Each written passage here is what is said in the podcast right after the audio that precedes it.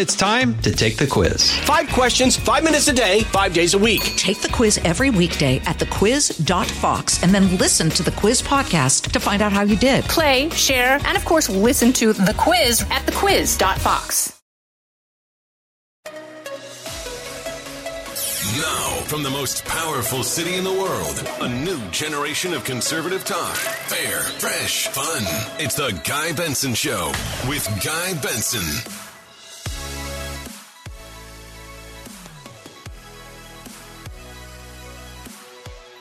It is Friday, November 11th, 2022, 11 11 22. Happy Friday. Welcome to the Guy Benson Show. I'm your host, Guy Benson, political editor at townhall.com and a Fox News contributor, host of this program, 3 to 6 p.m. Eastern every weekday. We have a podcast that is free on demand when the show is over. GuyBensonShow.com, FoxNewsPodcast.com, wherever you get your podcasts. Many ways to listen live. The podcast also available on the weekend, Bonus Benson, so please do check that out. We have a very busy show ahead. Peter Doocy will be joining us live from Cambodia. He's traveling with the president. We'll get the latest from Peter. Jason Rantz, our friend from Seattle at KTTH, our affiliate, he will be here bringing us a few updates from the Pacific Northwest, most of which are not good electorally, although there's one piece of good news that just broke a few moments ago. We will probably get to that later this hour. Charles C.W. Cook in our middle hour as well. We'll talk about the Redding of Florida, where he lives, plus a, a court in Texas tossing out as unconstitutional the power grab, the student loan forgiveness scheme, the bailout. That happened just yesterday. Charles has been on a righteous tear against that abuse of power. We'll get his reaction to that court's decision, which I think is the right one, and maybe a few other topics as well. And then in our last hour, the happy hour, just after 5 p.m. Eastern, Kat Timpf is here. Fridays with Kat, I'm sure, will be up to all sorts of nonsense and hijinks. So please stay tuned for that. I want to open the show today. Well, actually, let me rephrase that. I don't really want to open the show with this. I don't really want to talk about this. But we're going to because I think we have to. Last night I was on special report on the panel and we had different topics President Biden's comments about the elections, latest vote counts, that kind of thing. And right before we were going to go on, President Trump put out a long screed. Former president putting on his Truth Social feed this just rant for the world to see. And I read through it in the green room getting ready for the panel. I read it to my fellow panelists who hadn't seen it yet, Mark Thiessen, Mara Liasson. And then we got out on set with Bret, and he said, Well, I think we probably have to talk about this. So we kind of broomed aside the plan and just talked about it. And I got a few of my comments in, but nowhere near a complete take. So let me just begin by saying this. And I've said something to this effect before, and I will probably end up saying it again, especially because next week, former President Trump is expected widely to declare that he is going to run for the presidency again, two years from now. So he'd be campaigning for two years if, as expected, he announces on Tuesday at Mar a Lago that he's launching this campaign. I've always been extremely transparent with all of you with the audience, with my readership at Town Hall. I haven't tried to hide the football. I haven't tried to present one front while secretly pursuing some kind of agenda that I wasn't revealing. I like to just tell you where I am, tell you how I'm feeling, how I think about something, and then you can agree or disagree. I'm just not going to play games with you. And I hope, even when you disagree, sometimes perhaps passionately, you at least respect the fact that I'm leveling with you and not trying to manipulate you. So I said I am not a Trump guy. I've never been a Trump guy. Didn't vote for him in 2016. He wasn't in my top, whatever, 16, 17 choices for president in the primary. I, of course, wasn't going to pull the lever for the Democrats. Crooked H, one of his more amusing nicknames. That was not going to happen. 2020, I came a lot closer to supporting him, ultimately didn't. Not because I was displeased with most of the outcomes of his presidency. It was him, his character, and some of the things that I worried about that, in my mind, were then vindicated and then some on January 6th and what happened there. Of course, I did not vote for Sleepy Joe. Also, not a bad nickname. But even if you want to consider me quote unquote never Trump, which I was very loudly during the 2016 primaries, which in some ways feels like ancient history, is a long time ago. I was not Trump deranged. Once he became president, it's like, okay, he won. Probably better than Hillary Clinton being president, that's for sure. So let's see how he does. And rather than being never Trump or always Trump, because you know there are people out there who will defend and justify anything that he does, anything that he says. They will contort themselves into pretzels, embarrass themselves, reverse themselves just to defend him. That's the always Trump category. Then there's the never Trump category, really the Trump deranged category, people doing the same type of machinations and mental gymnastics where they're all of a sudden criticizing things that they've at least ostensibly, supposedly believed their whole lives. But because Trump was doing it, well, they couldn't say, attaboy, they couldn't say that's good, they couldn't support it. They were so fanatically against him that they completely changed themselves. Just sort of remade their entire public image around this almost personality trait of hating Donald Trump. I wasn't going to do that. I was going to be sometimes Trump. If he was doing stuff that I liked and advancing the ball for the Constitution, for freedom, for the country, I would be there cheering and applauding. And when he wasn't, when he was doing things that I disagreed with, I would say so. I wouldn't rail against him all the time. I would pick my spots there's no point in like, you know, constantly yelling and screaming about something. You have to kind of make judicious decisions about when to use your platform to criticize someone who overall, at least in policy outcomes, you're agreeing with, right? There's some strategy there. So when I felt like I had to speak out in some sort of a negative way or critique something, I would, and I would catch some hell for it. That's fine. And when I would praise him, I would also catch hell from other people being like, you know, I thought that you were better than this, and now you're a cheerleader and a hack for this guy. No. I just tried to be intellectually honest and have some political, ideological integrity. That's what I've tried to do. For better or for worse, success, failure, that's not really for me to decide. That's for you to decide. I can just tell you what I've tried. So, for instance, last night, and I'll talk about this at the end of the show, I was at an event here in D.C., Federalist Society event, where there were four Supreme Court justices in attendance, three of whom were nominated by President Trump, all of whom are superb justices. I will be forever grateful to President Trump for those picks, for standing behind them even when it was tough, especially with Kavanaugh. That is a huge part of his legacy that I am 100% supportive of and will be for a very long time. And I hope they all serve for decades. Huge. And you can go down the list on deregulation, the way the economy was going, the tax cuts, moving the embassy to Jerusalem in Israel, which a bunch of presidents from both parties promised to do. None of them ever had the stones to actually do it because things got complicated when they actually got into office, and Trump said, no, we're doing it, and he did it the Soleimani hit. I mean, there's a whole list of things that I really like that Trump did. The reason I'm talking about all of this in this huge preamble to the unhinged statement he put out about Ron DeSantis yesterday is I just want to sort of lay the groundwork here. I'm not someone who is just like viscerally, instinctively hateful of everything that Trump does. Now, am I someone who is going to be eager for him to run for president again? No. I think it's time to move on. I was never super fully on board to begin with. I think he served a very important purpose.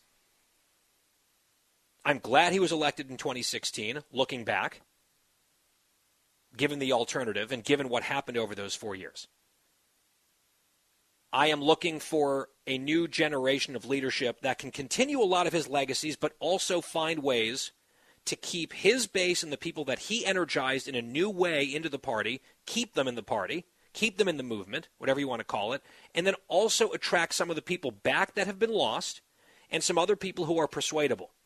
And by the way, those people are important, as we have just learned and been reminded of, I should probably say, this week on Tuesday a lot of those people broke against the Republicans and prevented the type of wave that I think historically absolutely should have been the case given all the circumstances and the absolute disaster that the Democrats have presided over in this country for the last two years. So that's the type of person that I want to be thinking about for 2024. I am not looking forward to next week. I'm not looking forward to the announcement from Trump. I'm not looking forward to two years of his of his campaigning, his attacks, his drama, all of this stuff that he does, I'm kind of exhausted by it.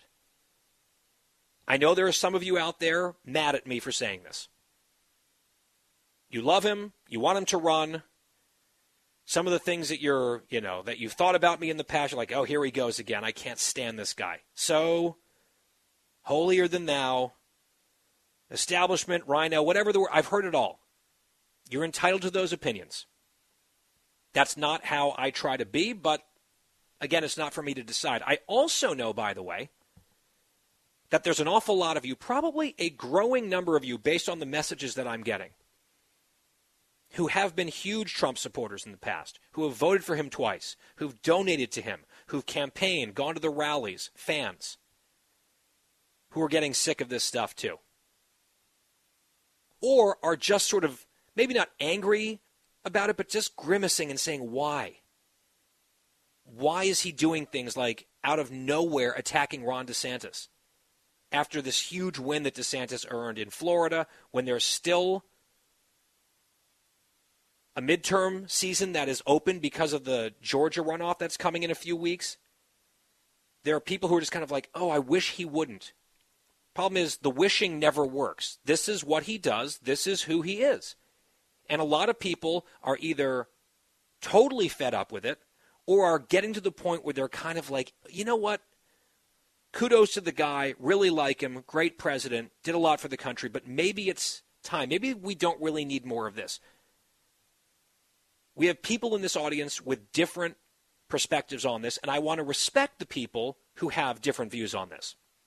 I think a lot of the critiques of Trump and the commentary about Trump, sometimes directly or indirectly, disrespects people who voted for him once or both times.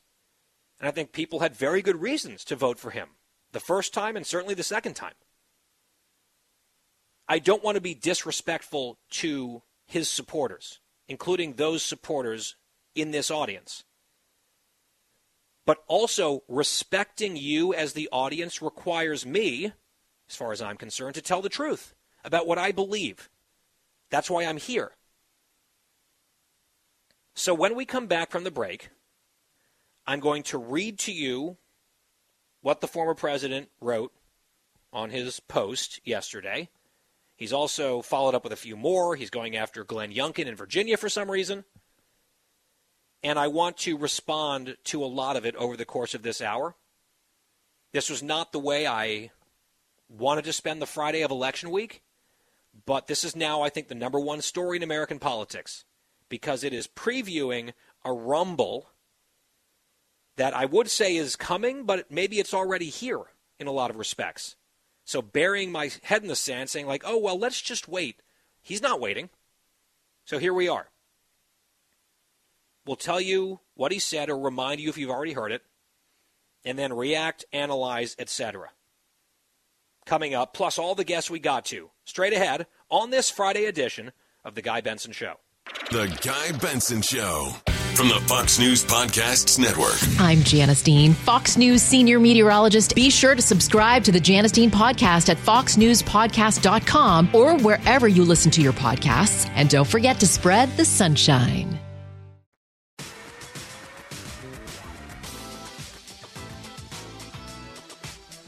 I'm Guy Benson. We're back. In the last segment, I offered a lengthy prelude to reading this statement from Donald Trump about Ron DeSantis that he put out last evening, and then I will break it down in the segments to come. It's pretty long, so let me read it to you. This was last evening, starting with this quote News Corp, which is Fox, the Wall Street Journal, and the no longer great New York Post, is all in for Governor Ron DeSanctimonious, an average Republican governor with great public relations who didn't have to close up his state but did, unlike other Republican governors, whose overall numbers for a Republican were just average, middle of the pack, including COVID, who has the advantage of sunshine, where people from badly run states up north would go no matter who the governor was, just like I did. Kind of hard to read this just because it's so rambling and some issues with the grammar and the punctuation, but I'm doing my best. He goes on Ron came to me in desperate shape in 2017. He was politically dead, losing in a landslide to a very good agriculture commissioner, Adam Putnam, who is loaded up with cash and great poll numbers. Ron had low approval, bad polls, no money, but he said that if I would endorse him, capital E endorse, he could win. I didn't know Adam, so I said, let's give it a shot, Ron. When I endorsed him, it was as though, to use a bad term, a nuclear weapon went off. Years later, they were the exact words that Adam Putnam used in describing Ron's endorsement. He said, I went from having it made with no competition to immediately getting clobbered after your endorsement. I then got Ron by the star of the Democrat Party, Andrew Gillum, who was later revealed to be a crackhead, by having two massive rallies with tens of thousands of people at each one. I also fixed his campaign, which had completely fallen apart. I was all in for Ron, and he beat Gillum. But after the race, capital R, race, when votes were being stolen by the corrupt election process in Broward County and Ron was going down 10,000 votes a day, along with now Senator Rick Scott, I sent in the FBI and U.S. attorneys, and the ballot theft immediately ended just prior to them running out of the votes necessary to win. I stopped his election from being stolen, Trump claims. And now, he writes, Ron DeSanctimonious is playing games! Exclamation point. The fake news asks him if he's going to run for president. And if President Trump runs, would he run? He says, I'm only focused on the governor's race. I'm not looking into the future. Well, in terms of loyalty and class, that's not really the right answer, Trump writes. This is just like 2015 and 2016, a media assault collusion. When Fox News fought me to the end until I won, and they couldn't have been nicer or more supportive. The Wall Street Journal loved low energy Jeb Bush and a succession of other people as they rapidly disappeared from sight, finally falling in line with me after I easily knocked them out one by one. We're in exactly the same position now. They will keep coming after us, MAGA, but ultimately we will win, put America first, make America great again, exclamation point. That is what Trump put out on his social media platform yesterday. Ron DeSantis, meanwhile, was tweeting hurricane preparedness trips as another storm was bearing down on Florida. He was doing his day job, doing it well. Trump was shouting into the abyss on this stuff. It does not sit well with me at all. I'll break it down and explain why right after this on The Guy Benson Show. Out of the gates and ready to go. Hey, it's Hutton Withrow. Hot Mic is here on the Outkick Network. We've got your afternoon covered with the latest sports discussion, and it's available wherever you find your audio. Daily analysis and news. He is hot. I am Mike. Actually, my name is Chad. His name is Jonathan, but you get the picture. We're going to bring it every single day. Whatever you want to call us, we'll respond to. We just want you to respond to what we're dishing out every day. And while you're here, we hope you subscribe to the podcast, like, subscribe, and share.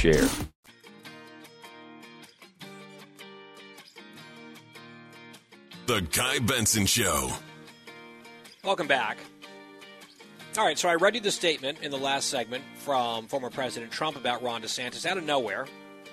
There is a storm heading to Florida yesterday. That's what DeSantis was focused on, as he should have been. They have now been repairing some of the damage, and that's what DeSantis is focused on today. Trump, meanwhile, his brain was wandering off to other areas. Of course, the principal line of thought being about himself, his ambitions, what he wants, as always. He's about to apparently announce for president again. I think it's bad timing for him for a number of reasons. Strategically, I think he should wait, just from his perspective, but he's got it in his head. He's waited this long. He wanted to do it before the midterms, and now he's going to do it. Like, you know, guess what? His choices. Fine. But it seems like it's eating away at him that Ron DeSantis might at some point decide to also run for president, and he has just been going after him. Before the election, even, he came up with the DeSanctimonious nickname, which I think is not really that good. But he test drove that, and then he was posting a few things criticizing DeSantis, and then out came this thing last night. I just want to unpack a little bit of it. He calls DeSantis an average Republican governor which is a subjective measure. Maybe you agree that DeSantis is just average. I would disagree. The people of Florida would disagree. He didn't win an average reelection. He won the biggest reelection in the history of the state. He won by almost 20 points. Unheard of. Unheard of. Trump won that state by three points two years ago. On his way to losing nationally, he won Florida by three points against Joe Biden. He won by, I think, a point against Hillary Clinton, arguably the worst major party presidential candidate in modern American history. He had Hillary and Biden back to back. Those are not exactly like a murderer's row of likable, brilliant political talent. He beat Hillary barely with the inside straight, Then he lost to Biden. He did win Florida both times, narrowly. DeSantis won it even more narrowly in 2018 by less than a point, and then he governed for four years and he won by almost 20 points. And given the slings and arrows that DeSantis took, and we talked about them all the time on this show, the attacks, especially from the national media, the national Democrats. I saw the governor of Colorado was taking pot shots, inaccurate ones, at DeSantis about the economy in Florida, which is better than Colorado's for sure. Governor Newsom out in California. I mean, these guys clearly are afraid of him politically. The news media smearing him, inventing stories, all these lies. DeSantis fought them every step of the way in a very smart, disciplined, informed, methodical response. To me, nothing about any of that is average, but again, that's subjective.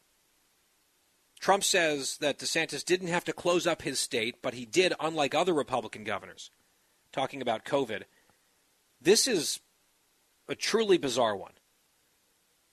This actually is echoes of what Charlie Crist, the Democrat, in this most recent election against DeSantis, attempted. Remember in the debate, Charlie Crist tried to make it seem like Ron DeSantis was like the shutdown governor, which is just like a ludicrous thing. Charlie Crist wanted everything shut down a lot longer with all sorts of mandates and requirements and all of that. But I guess he realized that was not playing well. His position was not defensible in Florida. So he was going to try to turn it around and say, like, well, DeSantis was really the shutdown guy. When Florida is one of the first states to start to reopen, they got it exactly right on getting schools back open. DeSantis led, and he got endless attacks for it. But he knew the data, he actually followed it closely, and he made tough, correct decisions. That is a huge part of the legacy of this governorship. For Crist to try this pathetic attack didn't work. He, of course, got destroyed on Tuesday. And now here's Trump reiterating the same attack. Oh, yeah, this, Ron DeSantis shut down the state. He closed it up. He didn't have to.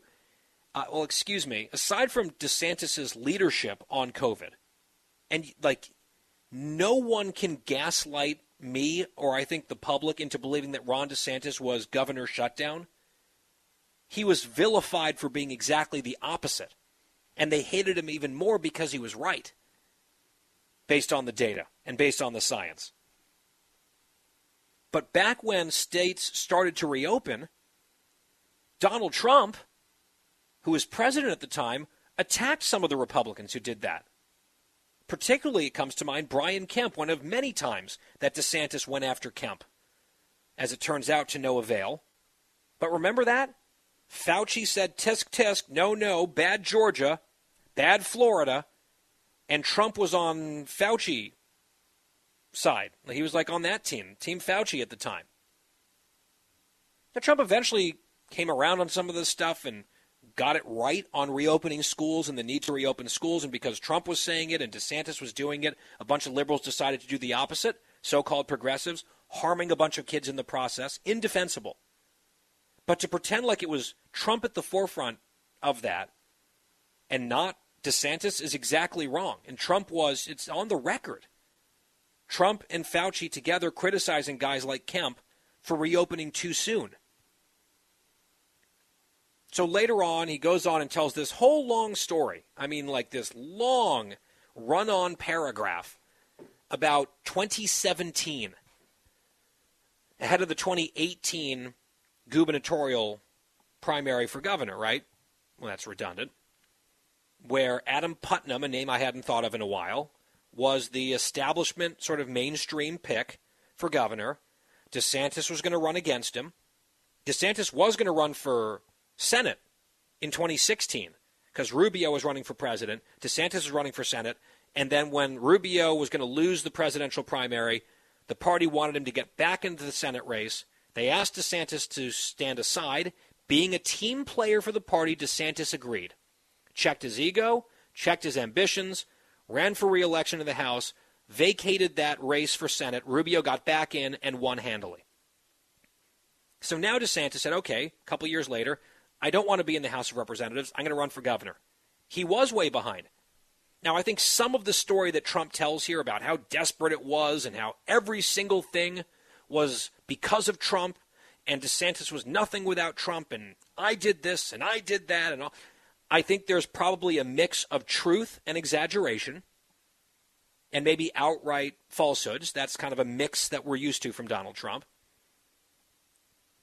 But here's the point that I want to make because I don't dispute if Trump had not intervened and endorsed Ron DeSantis for governor in that primary, I think Adam Putnam would have been the nominee.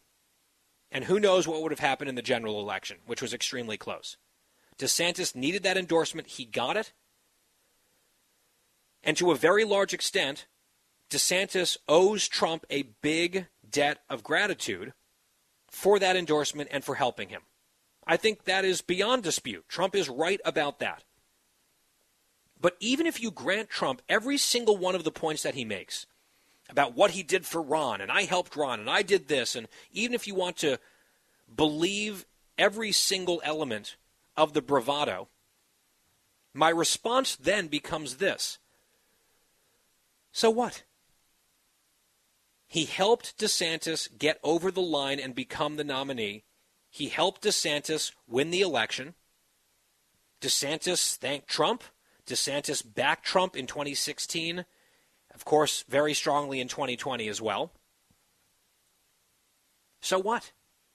At that point, DeSantis then had to become the chief executive of a very important state, and his fate was in his own hands. Trump helped him get there. That's how endorsements and political alliances work. But then once you're there, you've got to deliver. And Ron DeSantis has delivered in spades for the people of Florida, which is why they just elected him to a second term by an absolutely breathtaking margin. If DeSantis had been average, as Trump says, or below average or whatever, we wouldn't be having this conversation. DeSantis wouldn't be in the conversation, I think, or in the discussion in a major way about big, big players and 2024 threats not so much to Trump, that's part of it, but to the Democrats. The way that the media and the Democrats, and I would also add the hardcore anti Trump, never Trump, derangement pundit crew, including people who pretend to be conservatives, they're all rooting for Trump against DeSantis because they want Trump again, so they can beat him again. They don't want DeSantis because they're scared of DeSantis. It's so obvious. To see these people who pretend that Donald Trump is a unique threat to democracy itself, if they believe that, they should be cheering on anyone who has a chance of beating Trump. But they're not for Ron DeSantis. They're sort of gleefully enjoying the shots that Trump is taking. They're all tweeting about Ron DeSanctimonious. What a great nickname. Oh, Ron DeSantis has he's got a glass jaw. He's unproven. Well, he's proven himself for four years in the face of all this hate from you people. But to see them sort of rubbing their hands together on Trump's side, on Trump's behalf against DeSantis, I think tells you something very valuable. It's a tell. It's a very big tell. But that's a slight diversion. DeSantis was going to sink or swim on his own performance, and he has performed extremely well. We aren't in 2016 anymore. We aren't in 2017 or 2018 anymore. We're in 2022. He just won by 20 on a night where Republicans broadly underperformed, including certain types of Republicans, more in the Trumpy lane of things. I would argue. And DeSantis has a record of achievements on legislation, leadership, all the COVID stuff, the storm that they just went through. He has built that up. That is the new reality. That's the reality that he presented to voters who endorsed it very strongly. Talk about an important endorsement. The people of Florida, by the millions, endorsed Ron DeSantis for reelection. So all the backward looking, look what I did for him in the past, look at all this stuff, to me is irrelevant. Did the guy do well? Is he well suited to continue that leadership at the next level? Like, doesn't really matter if it's his turn or if the establishment wants him to run or not. People need to make judgments on who their leaders ought to be. And I think all the backward looking, but, you know, credit taking, look what I did for you, why are you such an ingrate? It's just so myopic and self centered. Who cares? Besides, like Trump and a small group of people, like, who cares? Results are what matter. Not just results in terms of policy, results in terms of elections, winning. Who can win? I'm not sure Ron DeSantis has ever lost an election. We know Donald Trump has a really important one that was winnable. Then came January 6th. Now all of this crazy deranged stuff where he seems like the guardrails are off, some of his more responsible handlers and advisors are gone. So we've just got like we're mainlining Donald Trump's id right now with a lot of these posts and maybe some people still like the thrill is not gone. They eat up every word of it. I think for a lot of people, they're kind of getting past it. And even if they're sort of still tempted and kind of enjoy it, they also want to win. And there are serious doubts about whether Trump can do that nationally again when he'll be, what, pushing 80 with all the other baggage. So I'm willing to concede. I don't know if it's all true. I would imagine it's exaggerated or embellished in some, ex, you know, to some extent in some respects. But I'm willing to just grant. Okay, Let's say Trump made Ron DeSantis' career in 2018. To me, it is immaterial heading into 2023 and 2024. Like, if there's a bruised ego, okay. That's not something that I think voters need to really care that much about. I tweeted a GIF from the movie Mean Girls where the chief blonde mean girl is mad that the Lindsay Lohan character is overtaking her in popularity in the high school setting and she's ranting. She's so mad that this is happening. And she says, I like invented her. You know what I mean? That's the vibe that we're getting here from Trump. Then he goes on toward the end of the statement that I read in the last segment, talking about how DeSantis has demurred whenever he's been asked about whether he would consider running in 2024. DeSantis ducks it and sort of punts the question into the future, which I think is the right call when you're running for reelection for governor, when you've got things on your plate, legislative session coming up, storms hitting your state. You don't have to go out there. I know Trump is like itching and can't help himself. He, he can't wait to tell everyone, look at me, I want the attention, me, me, me.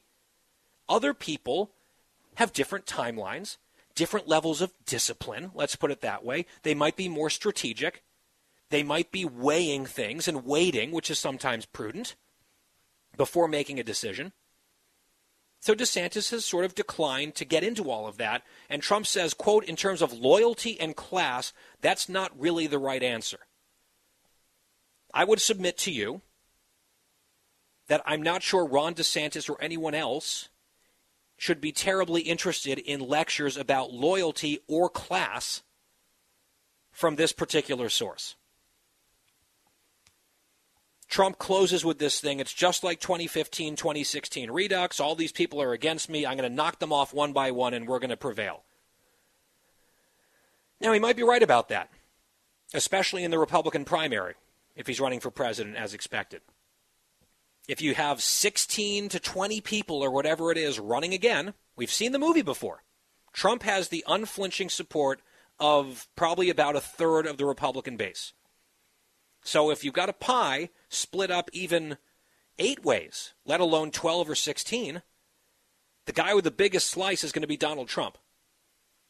So the more people who get into the race, the better it is for Trump, which is why I think he's also making a mistake from his own selfish perspective getting in so soon, chasing some people out of the race who now won't run because of that, but who am I to tell him what to do?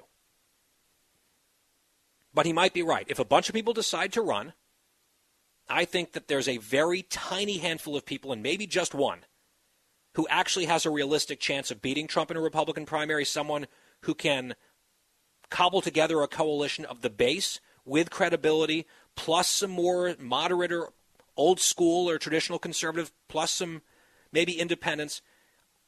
That's a tough needle to thread these days. I think there might be one guy who can do it, which is why Trump is firing at him preemptively. Mr. Counterpuncher, right? He said, oh, we only counterpunch. We only punch back when we've been attacked. DeSantis hasn't done squat to attack Donald Trump. Nothing. This is a preemptive strike because he's nervous about DeSantis. He's trying to draw him into this. If a bunch of other people get into the race, that's advantage Trump. That's another conversation for another day. I will just say this before I go to break. DeSantis is doing his job right now. He's focusing on Florida and the storm and what's directly in front of him. That's the right response. Do not respond to this stuff. Stay quiet. Trump can scream his head off about it. DeSantis can ignore it, respond in due time.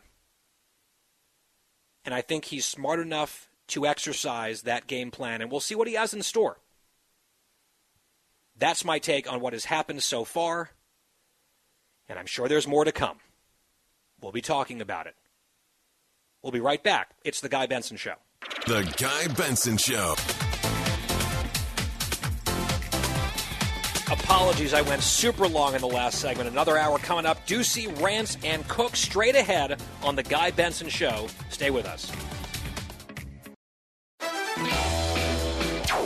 Live from the most powerful city in the world, unconventional talk from a fresh, unconventional conservative. Guy Benson Show.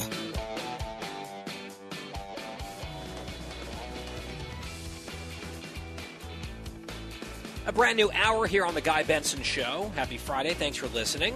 GuyBensonShow.com is our website. Podcast is free every day. Follow us on social, Twitter and Instagram at Guy Benson Show. Fox News Alert. The Dow closes just a little bit better than even, up 33 points, ending the week at 33,748. We'll get to our guests here in just a moment. Just a quick update on some political races. Nothing called in Nevada, as we're waiting on some big results from those big statewide races. I will say that the Republican leads are shrinking. The gubernatorial candidate on the Republican side, Lombardo, has a bigger lead than Adam Laxalt for Senate, and the Democrats are making a comeback with this last batch of votes coming in, mail votes. So we'll see. Those could be photo finishes. Less confident than I was about that even yesterday. Meanwhile, in Arizona, still waiting on hundreds of thousands of ballots to be counted, which is just insane to me. I think Kari Lake has a decent chance of winning.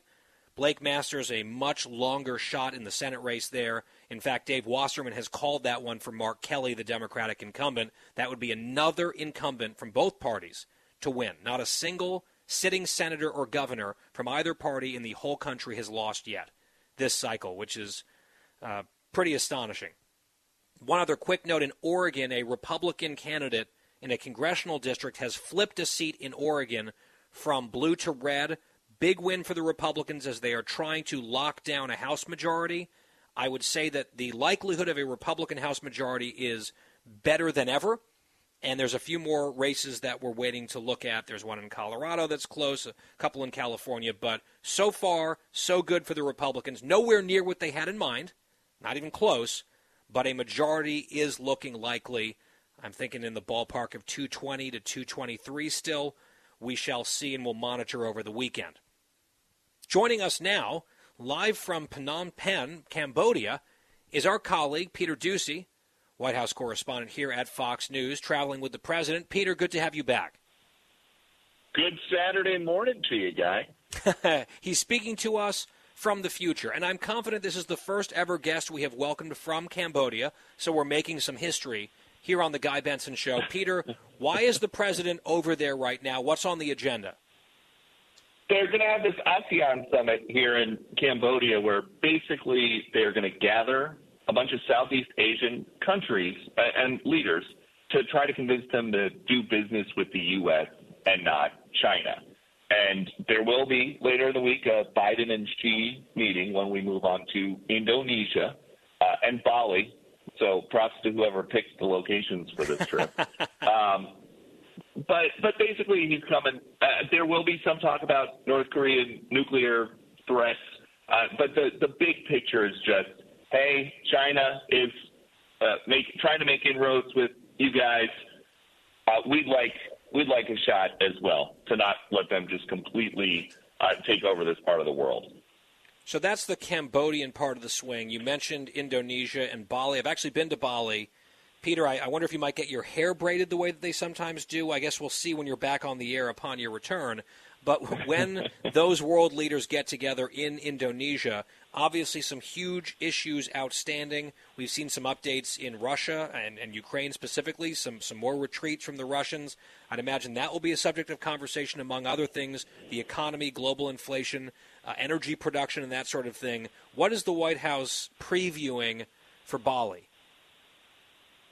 Well, the the big focus is becoming this uh, meeting on the sidelines with Biden and Xi. And it, it's really interesting because Karine Jean Pierre is not telling us any specific issues that the two of them are going to talk about, but she's saying this meeting is required so that Biden and Xi can deepen their communication, which is very confusing to me because last week on the campaign trail, we heard President Biden bragging about how he has spent more time with Xi than any world leader ever. And so, why now do they need to deepen their communication ties? Like, why is he talking about all this time that he spent with Xi if he or the U.S. don't benefit from that at all? Because that's what it sounds like. Yeah, that's a good question. Um, I wonder if she could answer it. I'm not necessarily convinced that there would be a good persuasive answer forthcoming, but I guess that's the uh, that's the top of mind answer, if you will, that they've come up with. Uh, deepening ties or deepening communications. Got it. Meanwhile, Peter, from a political perspective here back home, we heard from the president following the midterm elections. Obviously, the Democrats are feeling like they have survived in a way that they were absolutely uh, not expecting to. I know Biden said that he was always optimistic. Uh, apparently, that's not really true. Uh, he wasn't really planning to talk about the elections right after, but then things went the way that they did. And they said, actually, you know what, he's going to talk after all. But is there a sense to your eye, to your ear, that there's maybe an extra pep in the step of the president or the administration around the relative electoral success that their party enjoyed on Tuesday? Oh, totally. Because President Biden is saying he is not going to do anything differently, uh, and he thinks. But again, you go back to like a week ago, he was telling voters that this batch of elections, nationwide elections, was not going to be a referendum on him. But then the elections happen, and he comes out and says, "You know what? The results show that I don't have to do anything differently, and I'm not gonna." And so I, I think he does have a pep in his step, and these international trips are his bread and butter because he's the one who came in saying, "Oh, we have to restore dignity on the world stage after four years of somebody shaking things up too much." And so uh, the combo of the midterms not being as bad for Dems as they thought, and just getting to go and sit in these meetings with his counterparts, I, I think there's a there's a lot more enthusiasm here uh, than they were planning on. A question that he gets a lot, and he keeps coming back with the same answer. I intend to run again in 2024. He's added a little bit more color, saying uh, that'll be a decision early next year. We're going to talk about it with the family, but he intends to run. I know a lot of people are out there saying there's no way that he can. He's too old. He's slowing down too much. But I do think that maybe the midterm outcome has maybe breathe new life into the idea that perhaps he could run again after all. I think he wants to. I think it's other people who don't want him to. That's my theory of it. Uh, I'm not asking you to weigh in one way or another on, on my theory, Peter, but I would imagine if you are of the mindset that Biden wants to run again, what happened on Tuesday is probably helpful to that cause in some way. Yeah, it is helpful. And look, I think this is an easy one. He says he wants to run and he intends to run. And so, without a clear successor and with uh, the opportunity to potentially, in these narrow House majorities uh, for Republicans or Democrats, uh, to potentially get something big done uh, in what would otherwise be lame duck years, um, I, I think he will run in 2024. And, um, you, you know, the age questions are are going to be there potentially with several yeah, other they, people. They'll linger. They'll be there, Peter. That's for sure. But it's interesting that you think he is going to run. I, that's what he's saying. So we'll watch it for sure. Peter Doocy live in Cambodia, traveling with the president. Peter, thank you so much. Jason Rantz up next.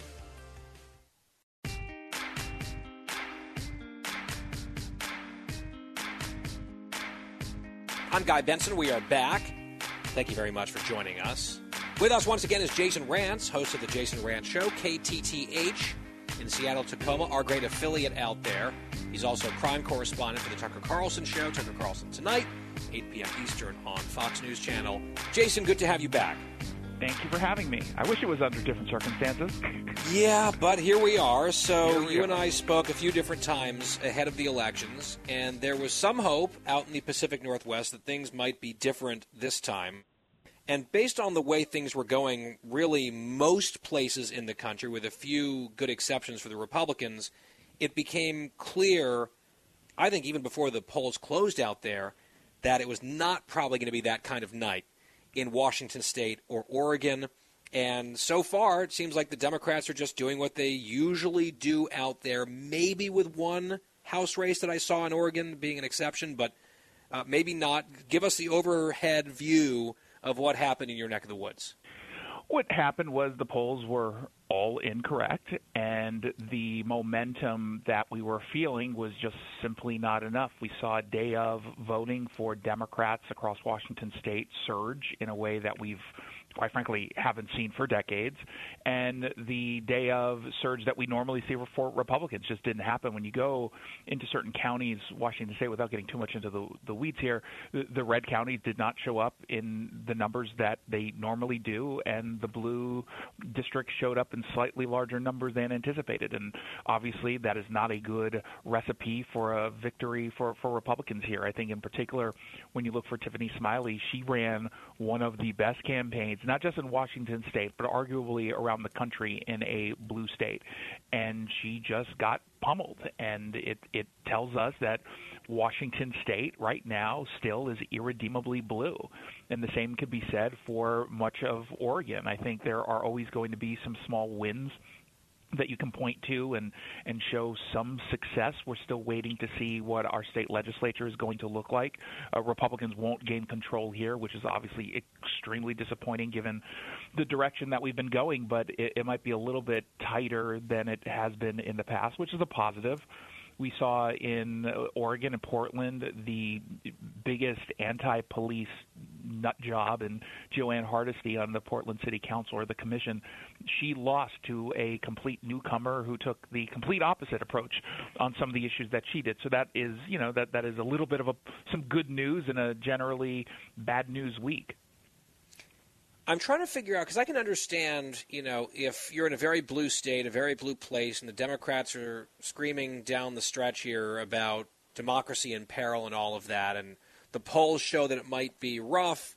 And the Murray campaign, they put out, I remember on election day, some memo about how concerned they were and how it could take mm-hmm. days to decide. Of course, it didn't. It took a few hours. It became clear what was going to happen. But maybe that stuff motivated the Democratic base to come out more strongly than conservatives had hoped for. What I don't understand is the redder areas of the state not coming out in full force in a season and a year like this. I mean, it's sort of like, you know, what else would be necessary for that kind of a backlash to materialize, at least among the Republican base, such yeah. as it exists in a state like Washington? That's a head scratcher to me. It, it is uh, until you live here, and then you get a better sense. I think there's two issues that that come into play, regardless of what's going on externally with any of the issues. Number one, there is amongst the Republicans here a, a rather it's still a small group of Republicans, but they're very vocal in their distrust of our election system with mail-in voting. They believe that mail in voting is all a scam, that it makes it incredibly easy to steal elections. And while there's been clearly some instances of, of illegal voting, it's been caught. It hasn't been even remotely close to change elections. But when you have that kind of uh, system in place that can be easily criticized by some folks, it could convince people not to vote. And I've been concerned about that for several years at this point. It's obviously become a bigger issue over the last six years. I just think that that depresses the vote. And it can become a self fulfilling prophecy, too. Because, like, oh, well, I don't yeah. trust the vote, so maybe it's not worth it, so maybe I won't do it.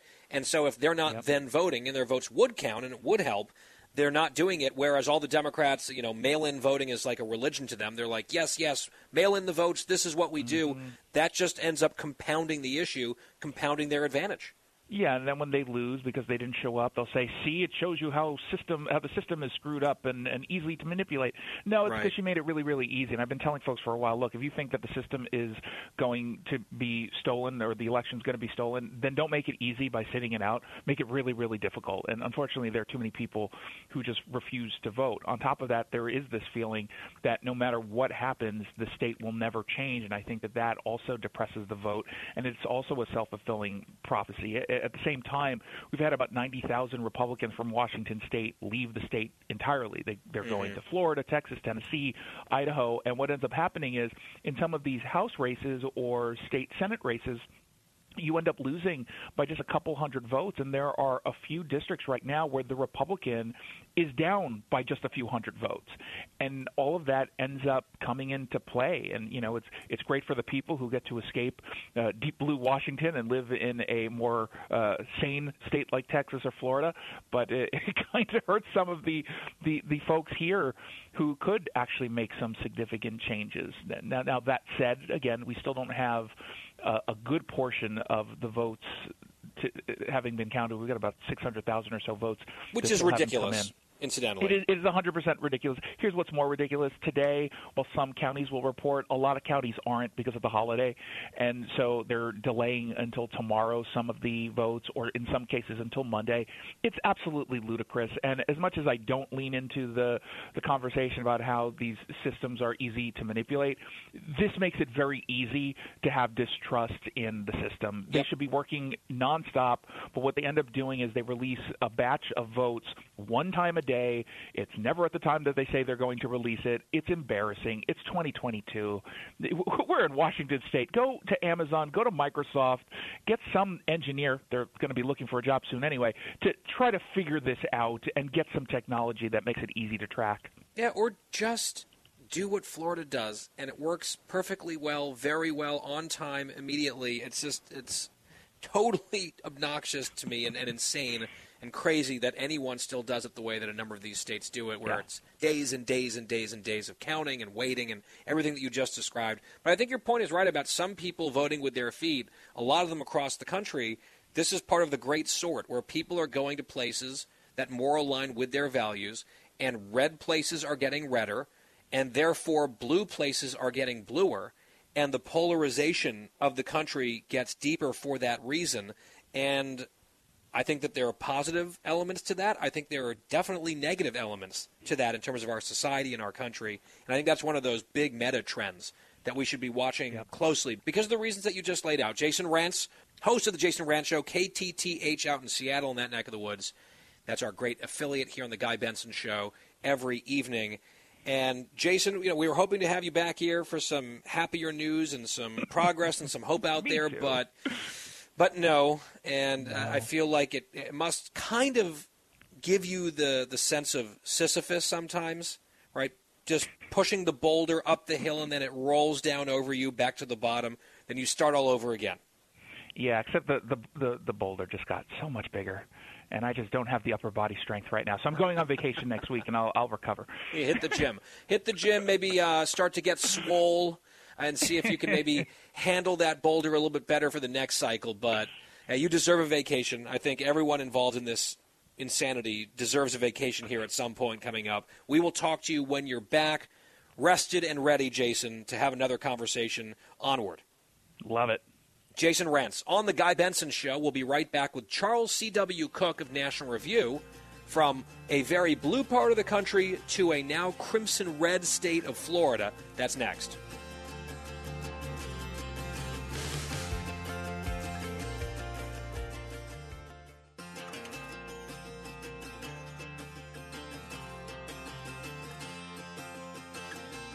You're listening to a new generation of talk. Guy Benson. It's the Guy Benson Show. We are back on this Friday. Thank you very much for tuning in, getting ready for the weekend here together with you.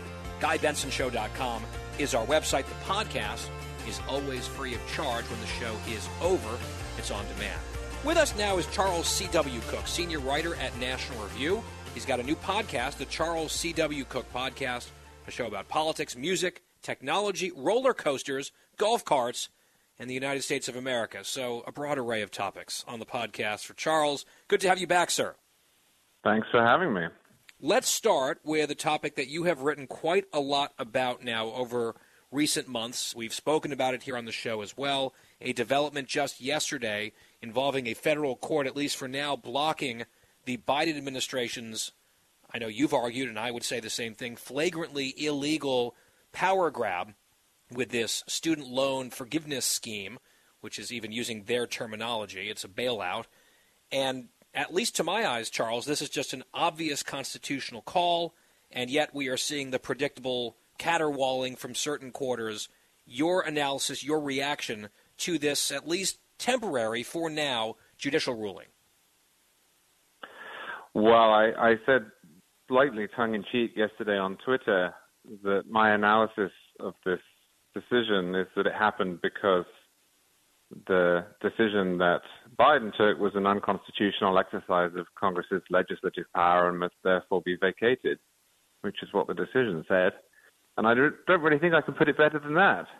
This right. is not a difficult one, guys. Straightforward. This is not one of these issues where we have to look back to original public meaning or conflicting provisions or wade through the various precedents and disagreements. Uh, the on the merits case against Biden's executive order is a slam dunk. There is no underlying statutory authority. And this is not, as the press keeps insisting, just something that conservative groups or Republicans uh, have decided. Nancy Pelosi, a year ago, said very clearly that the president had no such authority. She said many people don't know that, but that the president has no such authority. The Department of Education itself has said that the president has no such authority. The Congress has declined uh, to pass a student loan bailout. In fact, Biden didn't even ask them to. And I think that's quite interesting. Last year, when the so called Build Back Better plan included everything under the sun, $6 trillion of spending, anything Bernie Sanders could imagine. That wasn't even in there. There aren't the votes for it. There have never been the votes for it. And the president, in that circumstance, is not allowed merely to make it up out of thin air and do it himself. Well, he did do that. He was told internally in the White House he shouldn't. He did it anyway. And now the courts are beginning to strike it down.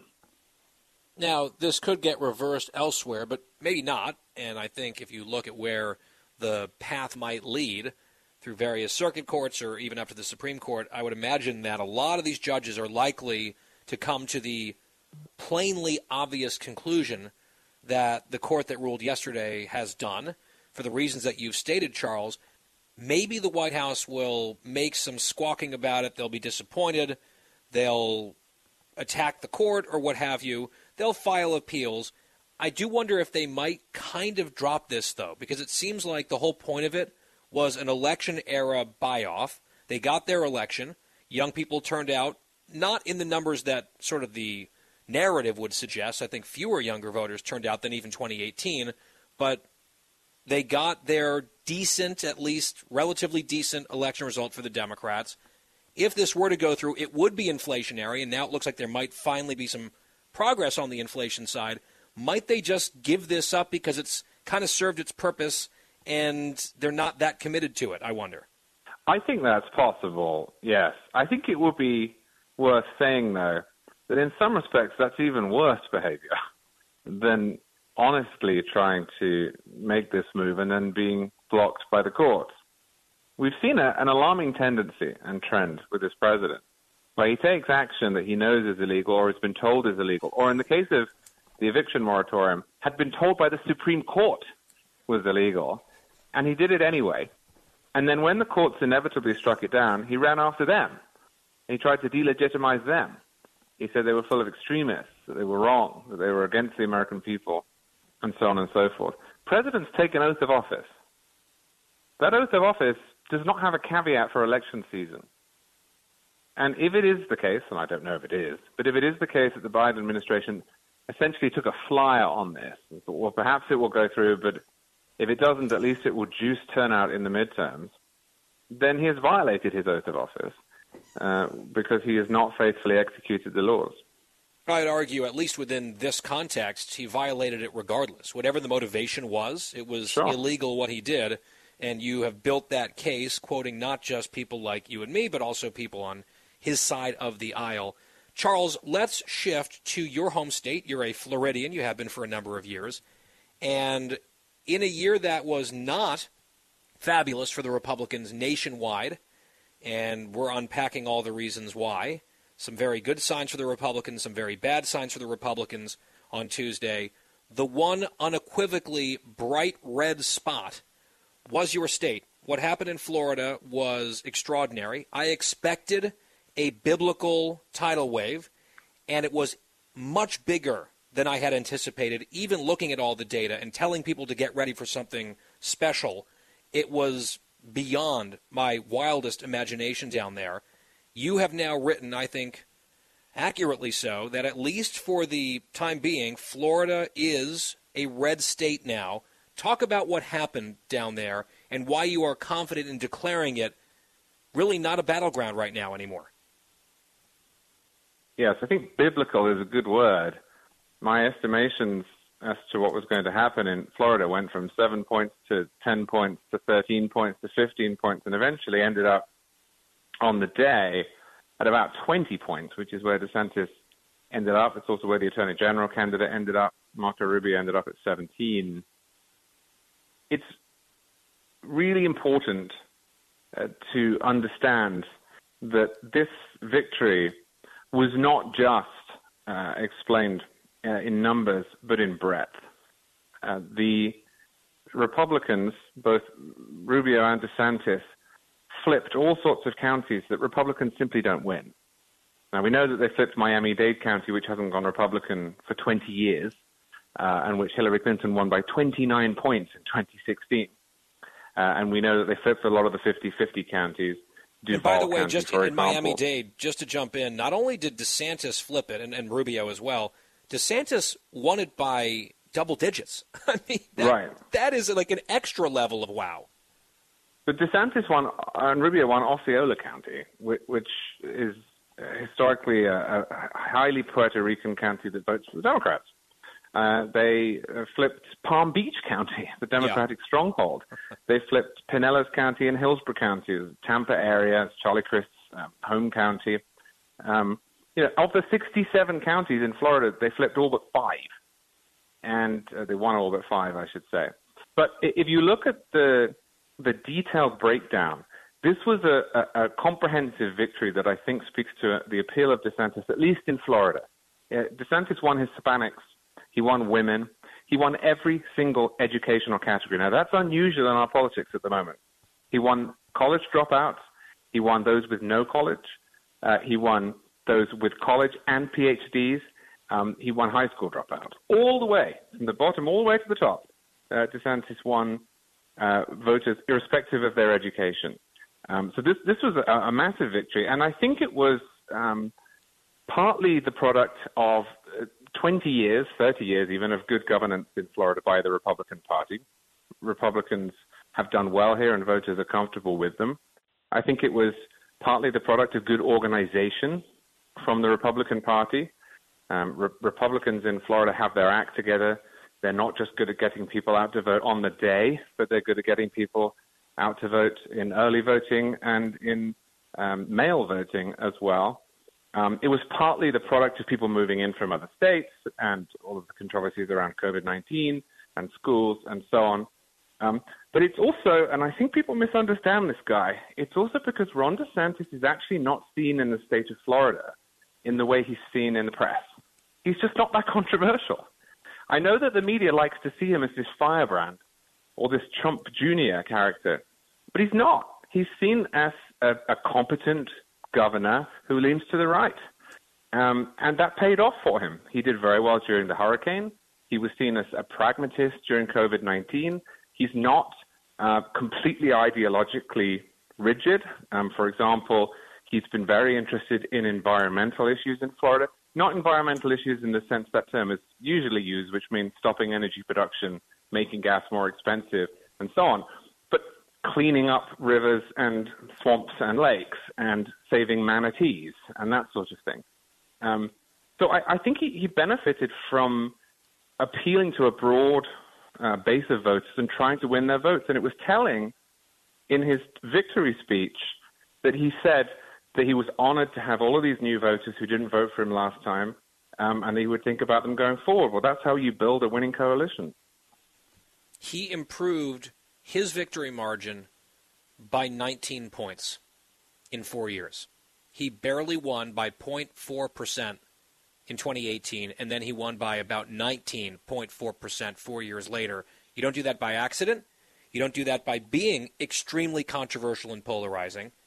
And I think you're right that there's a heavy misreading of him outside of Florida by a lot of folks. And I wanted to talk to someone who actually lives there, who watches the local news, for example, to bring us that perspective. And that man today is Charles C.W. Cooke, my guest, senior writer at National Review. Much more with Charles on Florida, Trump and DeSantis. That's all coming up. The Guy Benson Show. More next.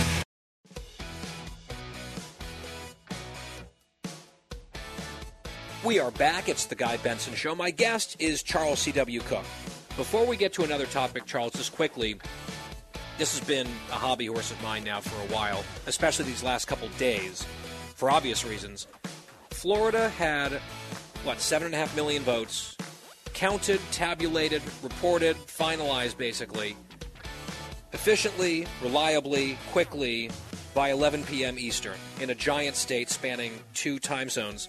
And yet we have smaller states with smaller populations taking days and days and days in this Kafkaesque black box type system with random dumps at different times and people trying to read tea leaves about what it means. I find it absolutely disgraceful that any state still has a system like that, especially when there is a clear, fair, successful system in place in a place like Florida. I just don't understand why there's not a copy paste effect. I'm not saying the federal government should require anyone to do anything, but just look at the actual logistics of it, the mechanics of it. I don't understand why anyone would choose what we're seeing in Nevada, California, Arizona, elsewhere. No, and look, I'm watching what's happening in Arizona, Nevada, California, and elsewhere with disgust. I think it's worth our remembering that Americans in those states and others watched in 2000 as Florida blew it. They watched Florida with disgust, the famous disaster in the 2000 presidential election. And Florida took a hard look at itself and resolved to fix it and it's done so over 20 years. Now, the main uh, driver of that change was Jeb Bush, who was an excellent governor of Florida between 1998 and 2006.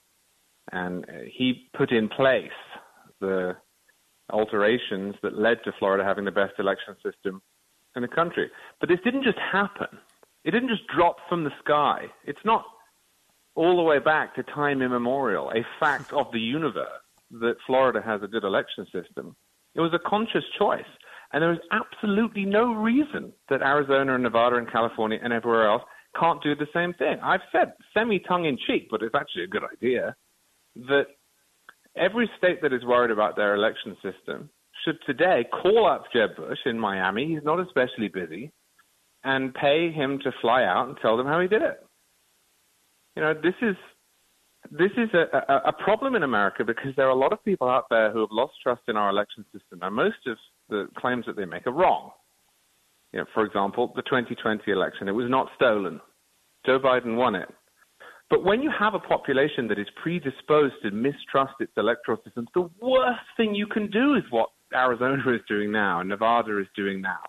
These opaque, inconsistent staccato systems that no one can follow, uh, that take days, if not weeks, to count the ballots. I saw this morning uh, a prediction that it might be Thanksgiving before we know who controls the House of Representatives. That is pathetic. And it's a choice, not an inevitability. Fully agreed, fully endorsed. Charles, a few minutes left here. I spent a lot of the early part of the program today reacting to the screed from President Trump about Governor DeSantis. Uh, it was quite something yesterday. We reacted to it on Bret Baier's panel last night. We sort of blew out our plans and only talked about that. It's a very hot topic. Another post today about Glenn Youngkin in Virginia. The president is sort of on a, what would we call it, a truthing bender because it's not Twitter, it's his platform, Truth Social. Very quickly, Charles, your overall analysis of what is going on here. And given the fact that he's obviously obsessed with DeSantis and very angry with DeSantis and trying to bait him into a big, ugly, early fight, what's your best advice to Governor DeSantis, whether he's planning to run for president or not. How should he be reacting to it? I, I think, at least in my opinion, he's doing the right thing so far. But go ahead. DeSantis should ignore him until he's ready to get into the race and make his case as to why he should be the presidential nominee. There's no way DeSantis can eventually uh, stay away from a fight. If DeSantis wants to be president, I have no inside information there. I don't know. I assume he does. Uh, if he wants to be president, he's going to have to beat Trump in a primary, and that means brawling. He can't play the Ted Cruz game from 2016 of saying, I don't think anyone wants to see a fight between us. But for now, ignore him. DeSantis is busy. We had a hurricane yesterday. DeSantis is running around the state organizing the response to it. It was notable yesterday that when Trump was sending out his thoughts on Truth Social, DeSantis was tweeting, if you have children, stay away from downed power lines. Please mm-hmm. don't put generators near your house and so on and so forth. That's not an affect. That's what he's actually doing at the moment. I mean, we, we had the effects of the hurricane here. Thankfully, there was no damage, but it was rainy and windy and crazy, and people lost power and connectivity. Um, DeSantis is busy, and he's about to be busy um, for the beginning of the year because the Florida legislature, which meets once a year, for two months is going to be in session in March and April, and there's quite a lot of stuff to get done. So if I were Ron DeSantis, I wouldn't respond to Trump when he's crazy because there's nothing to respond to. What on earth do you say to that missive yesterday? but I also wouldn't respond to him in general. I would wait for my moment. I would work out what I want to say, and I would stick to it. I tend to agree with all of that, and we will see what he chooses to do. But right now, he's doing the day job, which I think serves him very, very well. And the people of Florida obviously agree based on what happened this week down in that state. One of the residents of that state is Charles C.W. Cooke from National Review. Check out his podcast, the Charles C.W. Cooke Podcast. It's on a whole variety of subjects, as we mentioned. Also, it comes with a fabulous accent. Charles, great to talk to you as always. We'll talk again soon, I hope. Yep, absolutely. Thank you so much for having me on. And the Guy Benson Show continues with our final hour Kat Timpf Fridays with Kat straight ahead.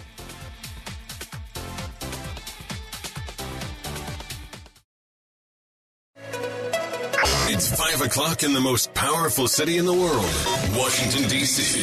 It's time for the Guy Benson Show Happy Hour, sponsored by the Finnish Long Drink. Finland's most popular alcoholic beverage has come to America. Visit thelongdrink.com. And now, here's your host, Guy Benson.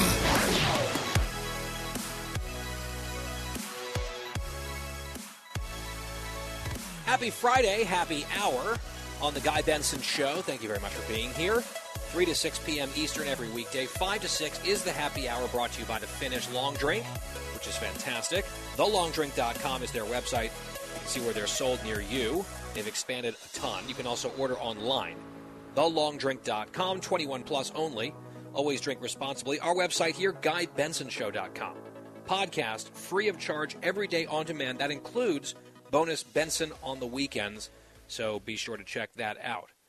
With us now is Kat Timpf for Fridays with Kat. She, of course, is a Fox News contributor, co host of Gutfeld every night at 11 on Fox News Channel, co host of Tyrus and Timpf, the podcast, available along with ours at foxnewspodcasts.com. You can go to GuyBensonShow.com also for our podcast, or wherever you get your podcasts, you can type in our podcast or Tyrus and Timpf. You've got all sorts of options.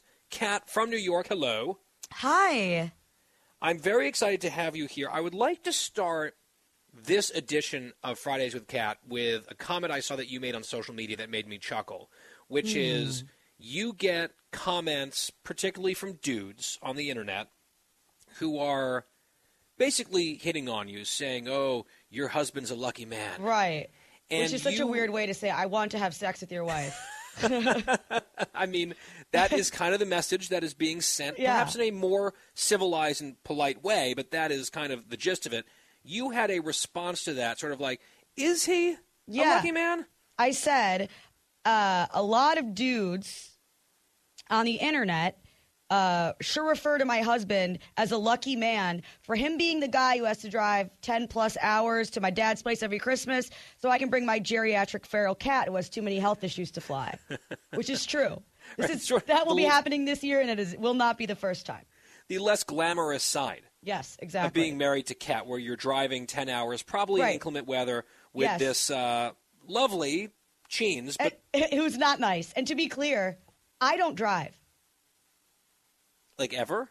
I haven't driven in like nine years. I used to drive, but since I moved to New York, I never really have. So like, I'm not sure I remember how. So he really is driving me and the cat. Like the cat is the reason. Yeah, so he's he's basically a pet chauffeur, and not like a little jaunt an hour somewhere. That's no, a very long. And like when we get there, we're in Detroit. Congratulations on your final destination here. well, Cam. Macomb, Michigan, technically now, but yeah, like it's not like we're driving ten hours to sunny Florida either That's for Christmas or that's for Thanksgiving? for Christmas. okay, Mhm. Thanksgiving. What do you do for Thanksgiving typically? 'Cause I Well- know you're not you're not a huge Christmas person to begin with. We'll get to that later.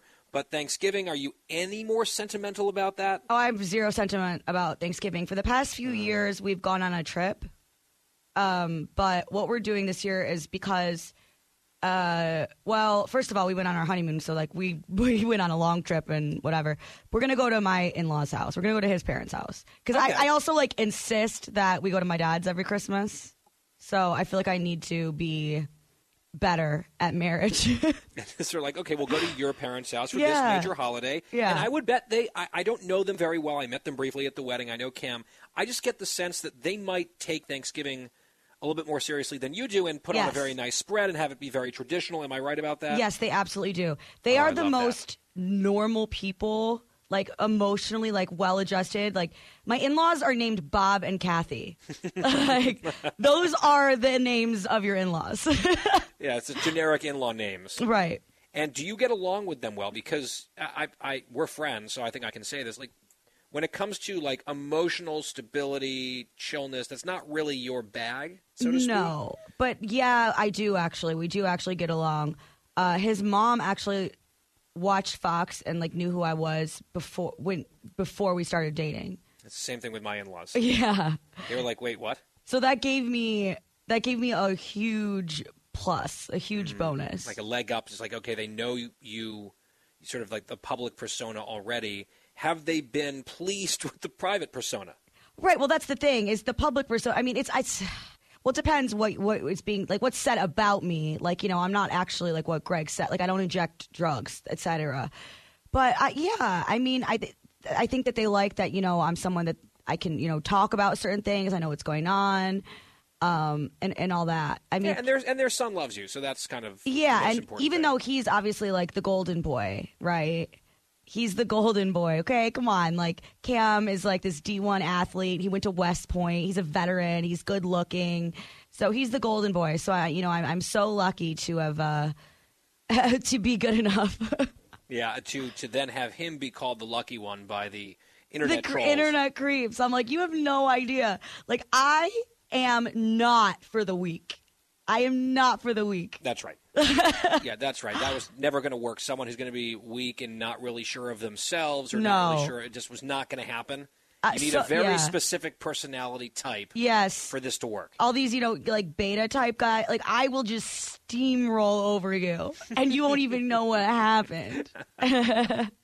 I want to ask you about another topic before we get to actually a surprise edition of Sincerely Kat because Mm. producer Christine has a dilemma.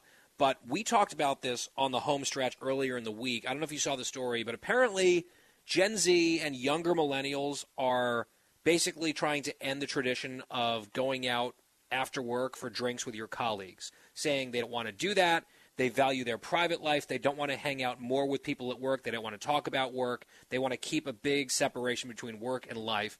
And my take was I generally get that. I understand certain boundaries are healthy, but I also think if you don't open yourself up to the possibility of making good friends at work, you're missing out. Like, hello, we're having this conversation Right. right, here. We met at work. Right. And also, you might be limiting your opportunity to actually advance in a career because older generations who will be in charge for quite a while understand the value of like getting to know individuals as people, not just in the office setting. I just wonder if you have a philosophy on this. Yeah, I think that you you know you should for several reasons. I mean, it doesn't have to be like the most fun, you know, to go to like a work drinks thing because you shouldn't be like you know going there and getting blackout. But to you know hang out, get to know people, but then also yeah, like you don't have to hang out with ev- like everybody at work doesn't have to be your friend, but you can make friends at work. Right. It's just such a weird thing to be like. You work with me, therefore we have nothing in common. Like I can think of one thing you have in common already. I don't understand. Eight hours a day at least in the same place for the same reason, at least you know, relatively Yeah. speaking. Because you're because you're just to make it clear. And I gave this example the other day on the show.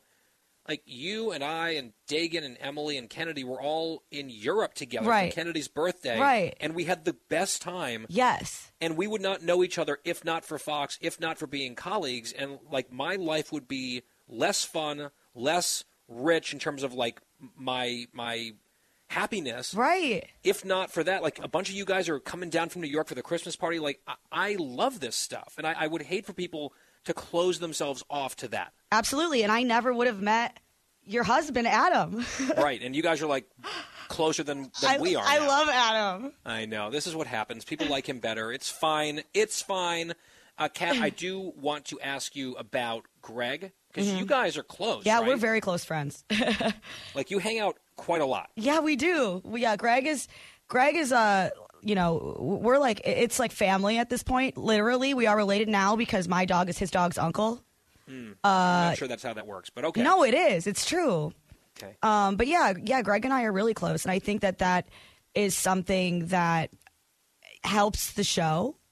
You know what I mean? Like if I would have just if the only time I was ever spending with Greg was during that 45 minutes that we filmed the show, that'd probably be like a little weird. You know, the chemistry has to be deeper than that. Right. Especially given the types of jokes that fly back and forth. I'm just waiting for my invite sometime to the house up wherever it is, at the lake or upstate. Oh yeah, Maybe one day. we have a great time. And now Right. Greg's like friends with some of my friends, like Keith, and it's just, it's a wonderful. And ima- yeah, imagine if like Gen Z, like oh, I don't want to hang out with anybody for my job. Like okay, why? It's because they're probably going to raves and doing Molly all night. Well, I think that's probably a very specific band of people, right? Like Yeah. a very small fraction of any generation who's like into the big circuit party scene. When we come back, we'll bring in producer Christine. It's time for Sincerely Kat, some life advice. If you have little kids, maybe not the best segment coming up ahead of the holidays. Wink, wink. We'll get to all of that when we come back. The Guy Benson Show.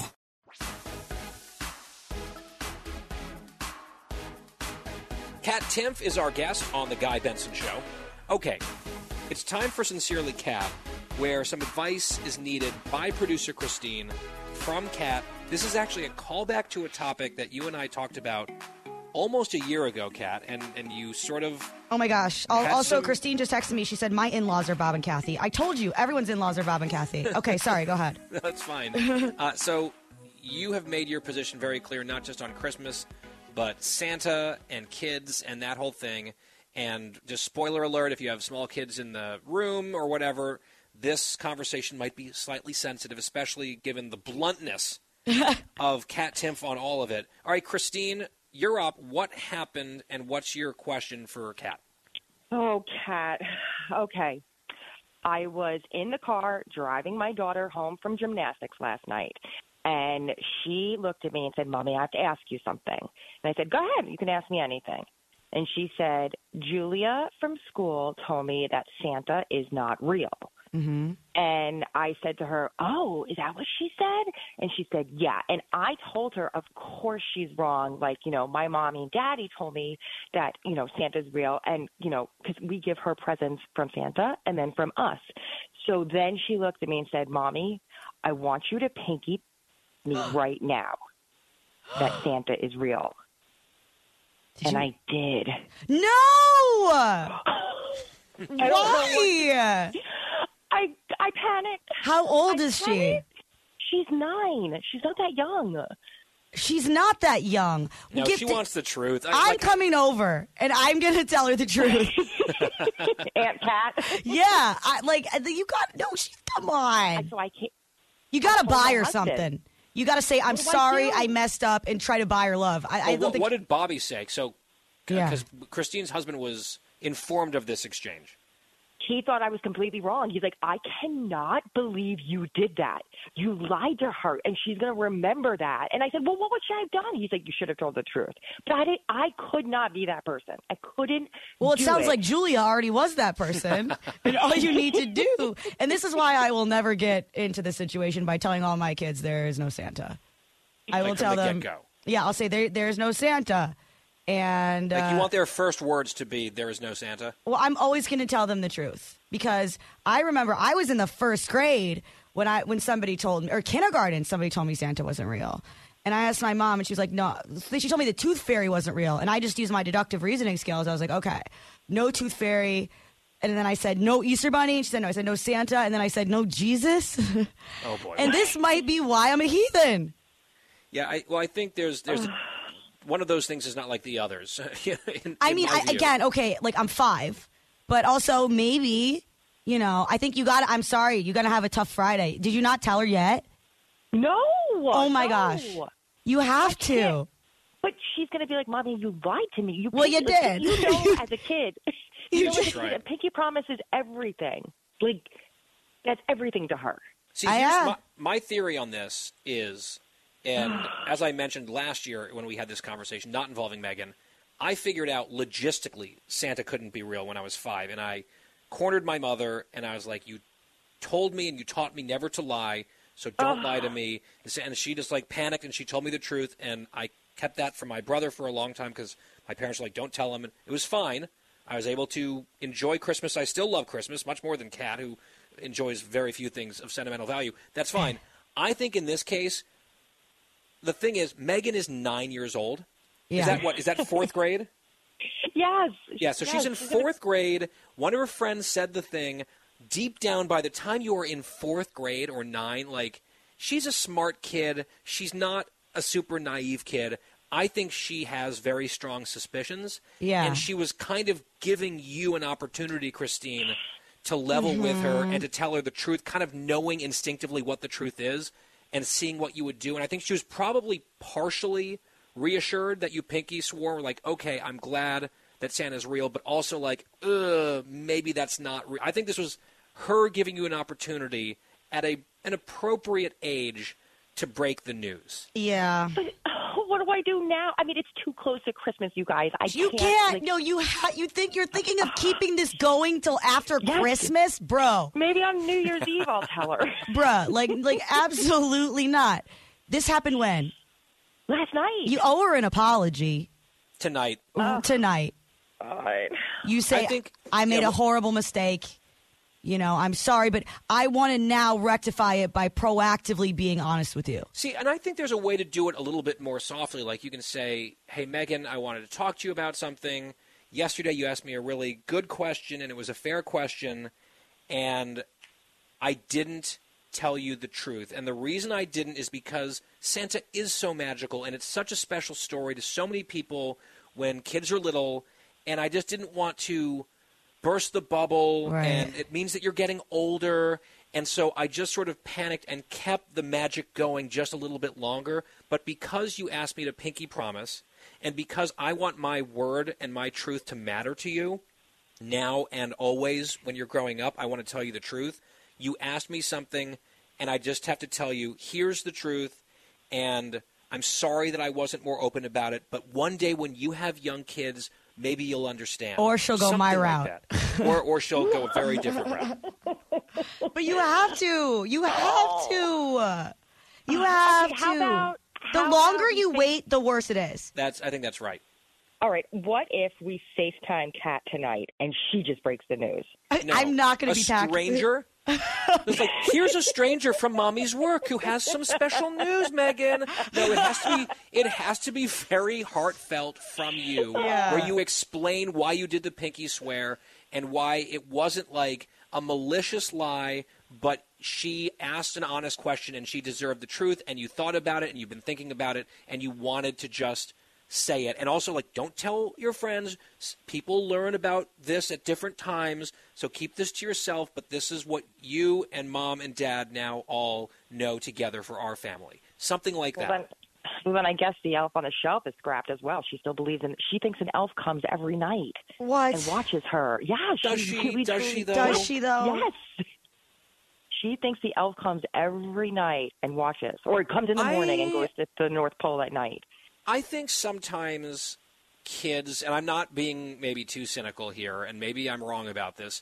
I think sometimes kids are happy to do a little bit of acting themselves to play along with something that they know is like a fun family thing and they kind of want to believe in, but deep down, maybe they don't around like holiday mystique and the elves and the Santa and all of that. I think sometimes kids are willing to kind of go along with it. And maybe that's the case, or maybe she'll be devastated, Christine, and it'll be a very difficult weekend. But she asked, it was straight up yes or no, and I think maybe the, the pinky swear needs to be unpinkied a little bit. Yeah. And then you have to bad cut off weekend. your pinky. Isn't that what Mo- that mommy- means? mommy's going to now mutilate herself. As, Isn't that as what an that I'm sorry. Means? Pinky swear means if you're lying, I- you cut off your pinky, or is that just something that I learned as a kid? I know. I, I I think we're definitely going didn't know that. We're going no on the mutilation, yes on the telling of the truth. Kat Timpf, Fridays with Kat on the Guy Benson Show. Catch Gutfeld tonight, 11 p.m. Eastern Fox News Channel. Kat, thank you. Oh, thank you. We'll talk again soon, and we'll be right back.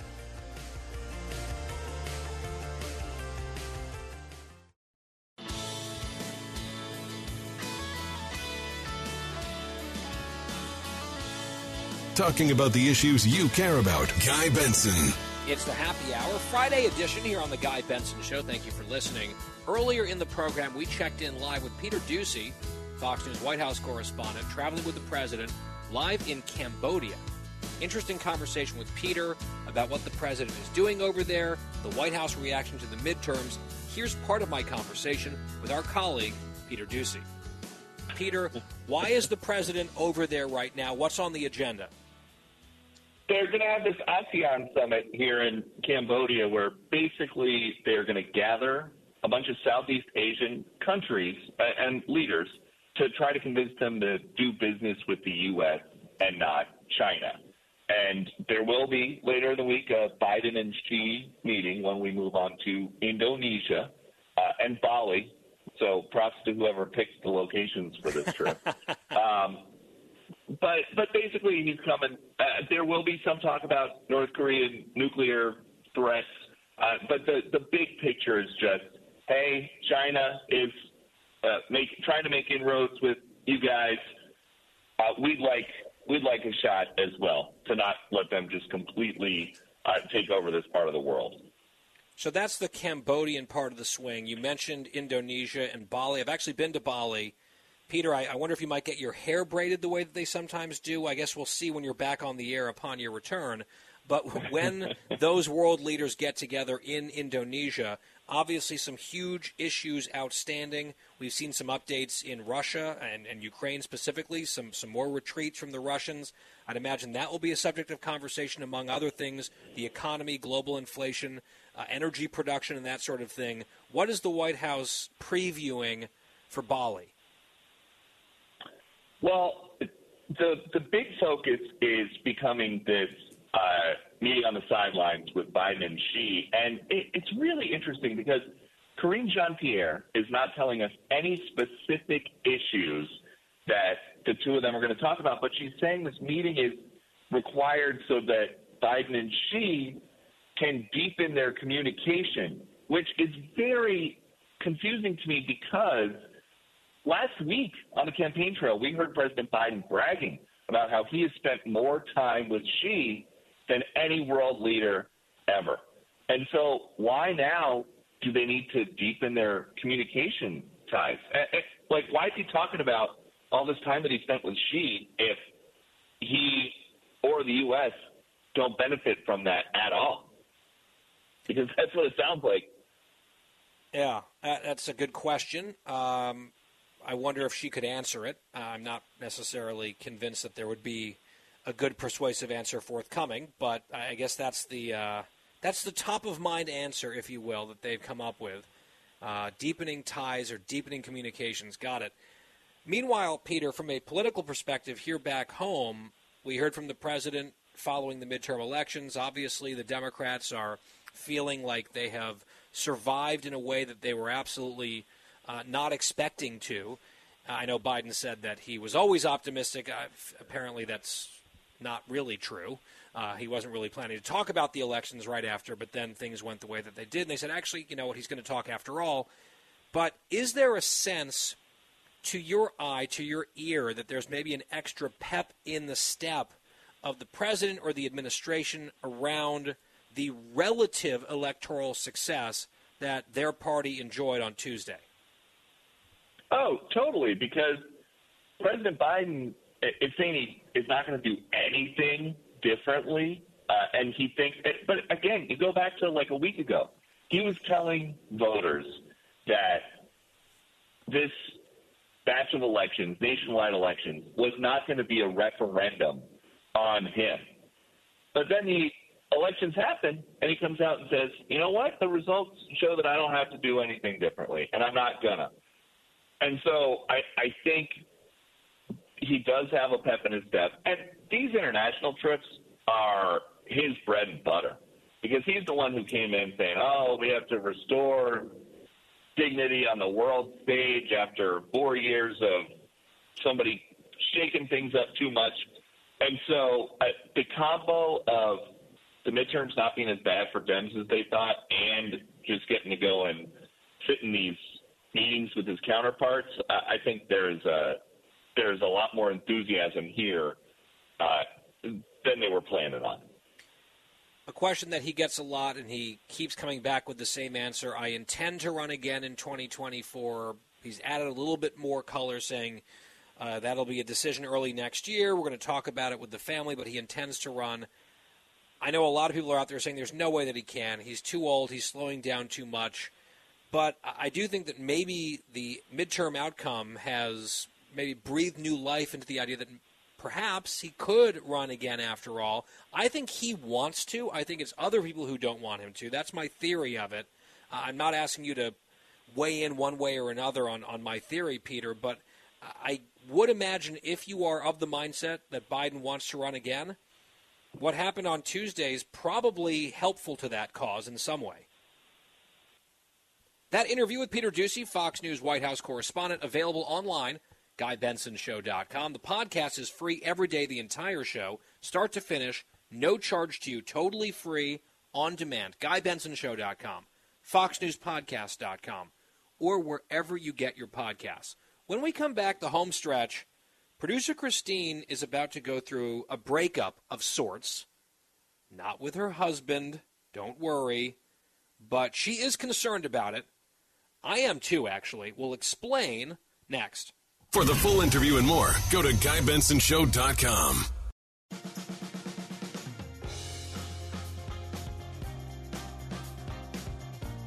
Home stretch on this Friday.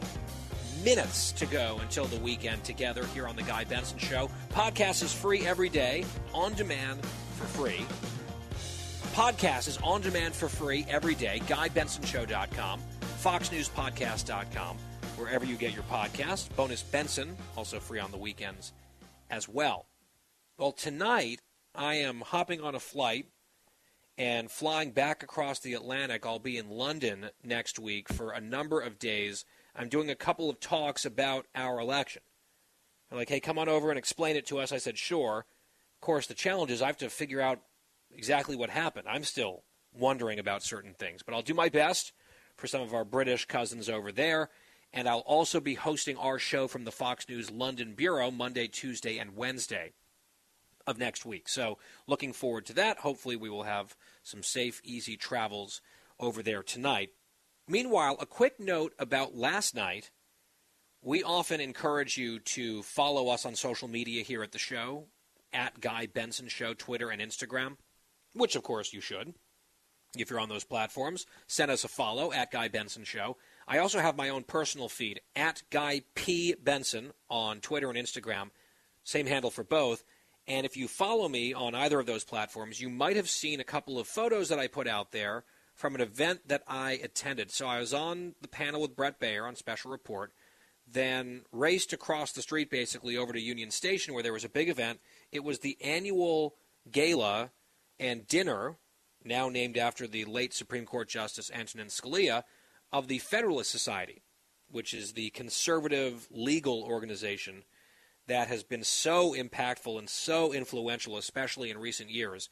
And it was packed. They really turned Union Station into something breathtaking. And Union Station is kind of on hard times in some ways right now, but they transformed the space. It was really beautiful, absolutely jam packed. Apparently, the event sells out very quickly. I was the guest of Americans for Prosperity. They had a couple tables and they invited me to come, and I said, absolutely. I've always kind of wanted to go to one of these things. They seem very nerdy and very cool, very much up my alley. So I went, and it was pretty remarkable. I saw Senator Mike Lee, fresh off his big win in his Senate race this year, so went over to congratulate him and chat with his wife Sharon, who's lovely. I saw Senator McConnell, who was there, and sort of gave him a wave across the room. There were multiple Supreme Court justices in the House. Justice Gorsuch was there.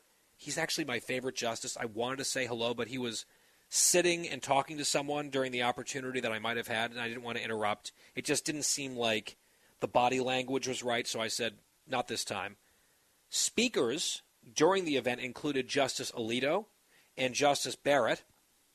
And Amy Coney Barrett had a very funny line. She had a very sustained, long, loud standing ovation, especially from the women in the room. You could hear them really going wild for her as a conservative female jurist.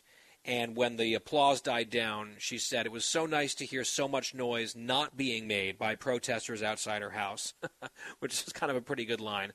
And then at one other portion of the evening, kind of while people were milling around and making the rounds and chatting with each other, right near my table, I looked over and I saw someone that I recognized, kind of standing by himself, at least for a quick moment. So I took the opportunity and ducked over to introduce myself to Justice Brett Kavanaugh. And to my surprise, he recognized me and I guess has seen some of my work and had a few nice words, which was awesome. And maybe working on an opportunity to go meet him at greater length at some point, and I can always report back if anything's on the record. But that was a very cool opportunity, and I'm grateful to AFP and the Federalist Society for having me last night.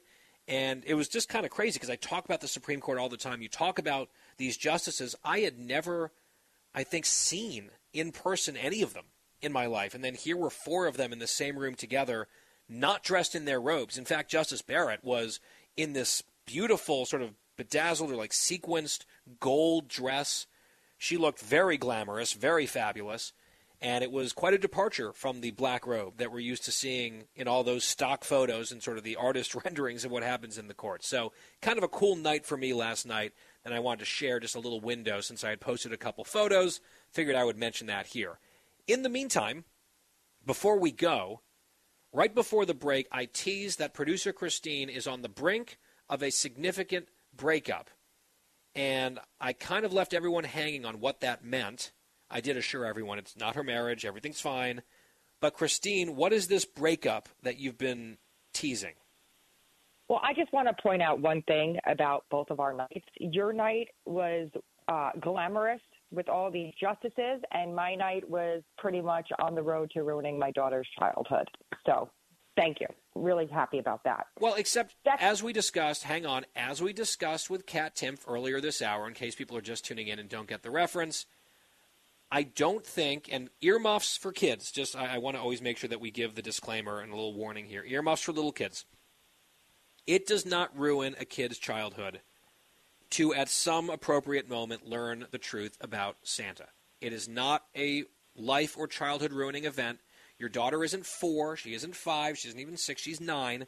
It's okay. I knew much younger, didn't ruin my childhood. I had a very happy, great childhood. So don't, I think that you are making this more of an issue and getting overly anxious. And I think you will do the right thing and rip off the band aid and tell the truth, and it'll be fine and everything will be okay, even in just a few weeks where you'll have your first Christmas of a new era, and it will be wonderful. Yeah, that's if I even do this, but sure. You need to do it. We'll work- you need you need to do it. Okay, we're going to work on that. But first, I might not have somebody to really talk to about it. That's why I think you're going to be my go to for now on because my therapist, Roy, and I are breaking up at the end of this year. Did he And finally have I- enough? He's like, look, I deal with a lot of people, but this is too much. no, he gets a kick out of me, I- I think. I mean, I also pay him, but uh, he is no longer. He's no longer in my insurance, and for me to pay out of pocket, it's like hundreds of dollars a week that I just simply cannot afford. And obviously, there are going to be other therapists within network that I can use. But he has been like, you know, a lifeline, a godsend to me, has really, really helped me. And I'm sure people out there know when you break up with your therapist, it's just like breaking up like a friendship or a relationship. It is very, very hard, traumatic. And um, Guy, I'm just gonna, you know, have to lean on you as my best friend and my therapist just a little more. Well, I will remind you that I am unlicensed in this capacity. I have also been uncompensated, but I wonder, like, what were you paying out of pocket when you were in network? Oh, it's just like 25 bucks. Okay, so that's not bad. So I feel like every home stretch in which we hmm. tackle one of your life problems, you can just Venmo me 25 bucks and we'll call it even. So I'll be unlicensed but partially compensated at a level that you're used to paying. But wouldn't I have to Venmo you $25 a day then? Well, maybe. Monday through Friday? I would say I would say on average I'd be making what, 75 bucks a week off of this, which seems like a pittance given how much emotional labor this involves. You know, today this this hour is supposed to be the happy hour, and I'm not very happy today in the five o'clock hour. I'm just putting it out there. Hopefully Monday will be a little better. I actually feel like if you were to send me five or 25 bucks per session, I would probably have to give honestly 5 or 10 of those dollars to Wyatt. I feel like Oh. Wyatt probably gets a lot. Wyatt, what's your rate? Are you going to make a better offer here than I have to Christine? I don't know, but I mean, I definitely sometimes feel like I need to be compensated for all these phone calls sometimes that I get, but it's all all in love. And all I'm saying is that I'm busy this weekend, Christine. So with your impending issues with your daughter this weekend, I cannot help. I am not available. But if you need me, you could always text me. I'm just imagining right now Christine arriving at Wyatt's well appointed therapy office, where he is, of course, dressed well in perhaps a cardigan sweater, and you exchange pleasantries, and then he invites you to sit down on his couch, and you just start, you know, going off about whatever guy or anyone else that you work with, and Wyatt sits there very quietly, contemplatively, nodding his head, jotting down a few notes. And how does that make you feel, Cookie? And then it's another 15 minutes nonstop of talking. And then, oh, look, our time is up. Thank you very much. You can drop the check on your way out with my assistant. And uh, this could be just an, another little iteration in the multifaceted career of Quiet Wyatt. What do you think? Everyone's speechless. Why? Oh no, I thought Wyatt was going to answer. Um, I mean, the thing is, I kind of, without the actually seeing him in person, I kind of do that. Usually, the text messages for YY from Monday through Friday start. I think today started about seven a.m., seven fifteen. They Does he leave you? Does he leave you on red? Like, are you just sending text after text after text, and there's just no response because he's trying to establish boundaries, which is something we were just talking No. about on Fridays with Kat. He's pretty good about getting back to me. Look, I'm looking now. This morning it started at 7:15. I think I gave about one, two, three, four, five messages until he wrote back. So Well, you know Yeah, he's not asleep, right? He's been up for hours by seven fifteen. Well, so that's what I'm a little perturbed about. Why did it take 40 minutes for him to respond? because he's in the I middle of reading the print edition of the Wall Street Journal over his Rook coffee, cover to cover. That's what he does, and you're interrupting his flow. So he just checks it. He says, "Okay, Cookie's blowing me up. I'll wait. I'll get back to her. She can wait." I think that's probably almost part of his morning routine. I think we probably need to go. This is this has spun off into quite an elaborate scenario, although strangely, almost creepily plausible. I'm off to London doing the show from the UK Monday, Tuesday, and Wednesday. We will continue to follow all the electoral stuff as it seeps in at this excruciating rate. Have a good weekend. Try to like unplug from the politics just a little bit. Sanity check. Go touch some grass. Go be with people that you love. We'll get back into the madness on Monday on The Guy Benson Show. Thank you for listening.